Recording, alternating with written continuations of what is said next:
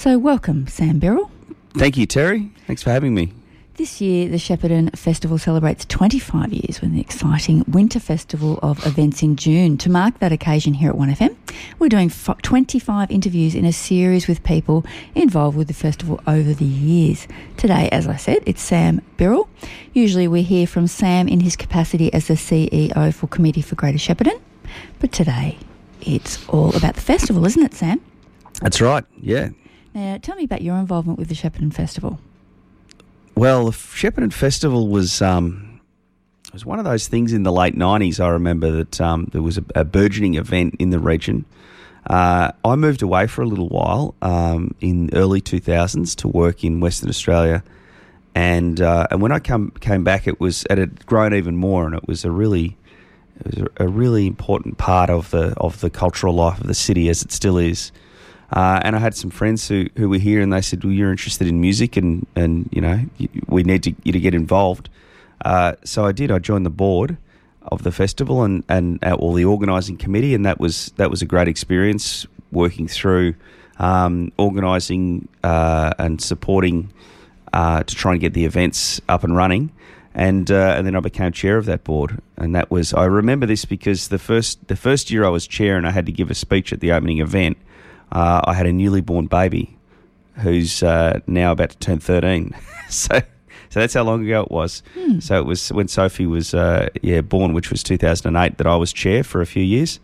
Um, and uh, and as part of the 25 year um, uh, celebrations this year, they want to get in contact with all the old board members. So yesterday, when Jamie rang me, Jamie from the festival, I went through all the, some of the old board papers and, and remembered some of the names and some of the people that I worked with, and that was uh, there was some good, good and funny and uh, memories of, of some of the stuff we used to uh, do and, and have to battle against. Uh, it must have come a long way since that time. You, have probably seen it grow each year almost. Uh, there's a professionalism to it now that didn't exist back then, and um, that's like just the ev- evolution of any event. Um, it's also I would also say that um, back in those days and, and before that, Shepparton didn't have anything like River Links, and right. we didn't have a lot of we didn't have a lot of international quality stuff coming here. Acts. So the yeah, so mm. the festival was a bit of a when it first started. I remember it being a bit of an attempt to get that stuff here. Okay. Um, now that we do get that stuff here in other parts, and, and travelling to Melbourne perhaps isn't as big a deal as it was. I've seen the festival become more of an, a, a more of a thing where it, it's something for the community to reflect on its own issues, mm-hmm. um, and also to celebrate the talent that exists in the community. So I've seen it become uh, more that, and I think that's a really good thing. Absolutely. What do you know about plans for this year? Well, I know it's in June, so it'll be the first time it's not in the long well, weekend will, in March. That will be different. That will be different. I quite like the idea of a winter festival. Winter's one of my favourite months. Um, it's three months, Sam. Yes, sorry, winter's three months. June's one of my favourite months because it's in winter. There you go. It's early, isn't it, Terry? It so. Um, so I, I quite like the idea of a winter festival. I think there'll be um, opportunity to use places around around Shepparton, um, and it'll have a different feel about it. So I know there's that, um, and I know there's some celebrations around the 25 years. I'm not quite sure what else is happening. I know that there's 10 in 10. Uh, just a sneak a sneak preview is that I am working on something for 10 in 10. I'll so that's uh, that Shepparton Theatre Arts Group's uh, event where you have, uh, I think it's 10, uh, 10 minute plays. That's that right? right? And people are invited to write plays and put their hand up to act in them. So you're going to write one, are you? I've been inspired. Uh, and this is there's no guarantee that it'll get chosen, but I have been inspired by the quality of the stuff I've seen over the last number of years to um, to try and put something together. So, what's your inspiration for your play? Um, well, the the instruction from the committee is that it's got to reference uh, the coronavirus pandemic. Okay. So my inspiration will probably be my experiences last year. Right, because I think the uh, theme is unify. Yeah, yeah, unify. Okay. Which so wasn't not, wasn't easy in households last year. Mm, was a challenge at times. Yes, absolutely. So um, I'll talk a bit about that, but. Uh, but that's what that's what I know about this year's festival. But I think it'll be I think it'll be exciting. Um, there's there's been some I can't remember which year, but over the years, last few years with this new team, there's been um, the theme of interesting events in interesting locations, and, and I do feel like that they have a uh, a an interest in um, having some events in some quirky locations around Shepparton that have never been used for stuff like that. And and I think that's really cool. And certainly getting out to the small towns and involving our whole city.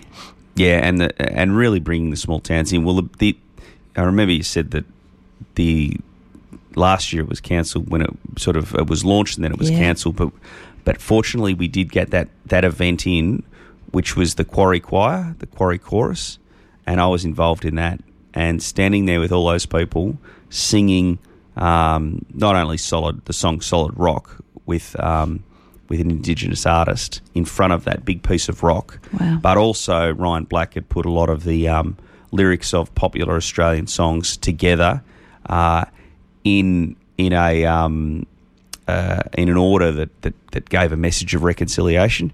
That was uh, one of my best experiences of last year, actually, and it just shows you, you know, using not not only the piece of art but using the um, using the location is really important. So I think the festival's going to do a bit more of that. Yeah, hopefully there will be an event in the quarry. I was uh, pleased to be able to go to the Secret Garden gig in the quarry recently.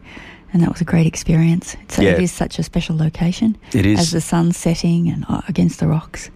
That's right. Uh, it's yeah. great. How significant do you think 25 years is for a regional festival such as this? Yeah, it's a real. Um, oh, it's a it's a it's a fantastic effort. A lot of festivals get going, have a heyday, wind down, people lose interest, and it and it becomes something else.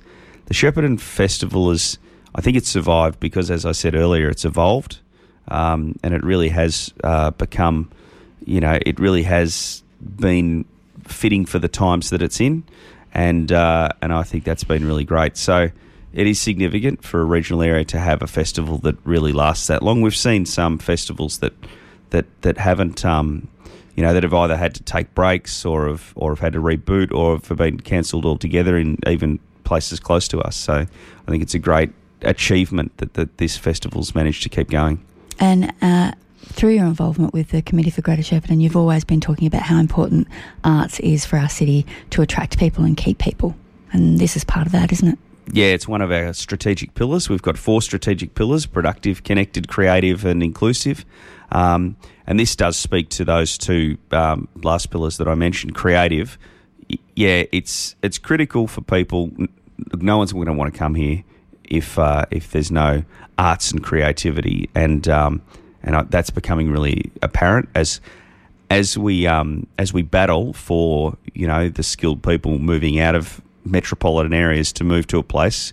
It's more important than ever, really. It's more important than ever. Yeah. Um, but also, it's also important for us to understand our own issues to have those reflected in in, mm-hmm. in the arts, whether it be music or or theatres.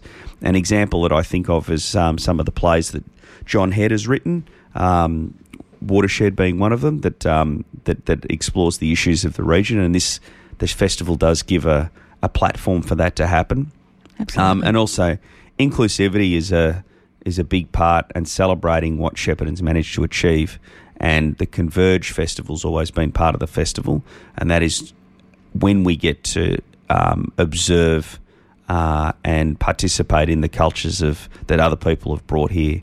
Uh, over, you know, from other parts of the world, um, and also for us to um, further move towards celebrating the Indigenous culture that, that is here, and uh, you know that's um, I feel like we've got to we've got to ramp that up and, and really understand that better than we ever have before. So. Yeah, so the festival's important in the in the broader life of, of everything we do here. Absolutely. Thanks so much for getting. I don't know if you did get out of bed early, did you? Or did you get out of bed at the normal time this morning? Oh, it was a bit earlier for you, Terry. And...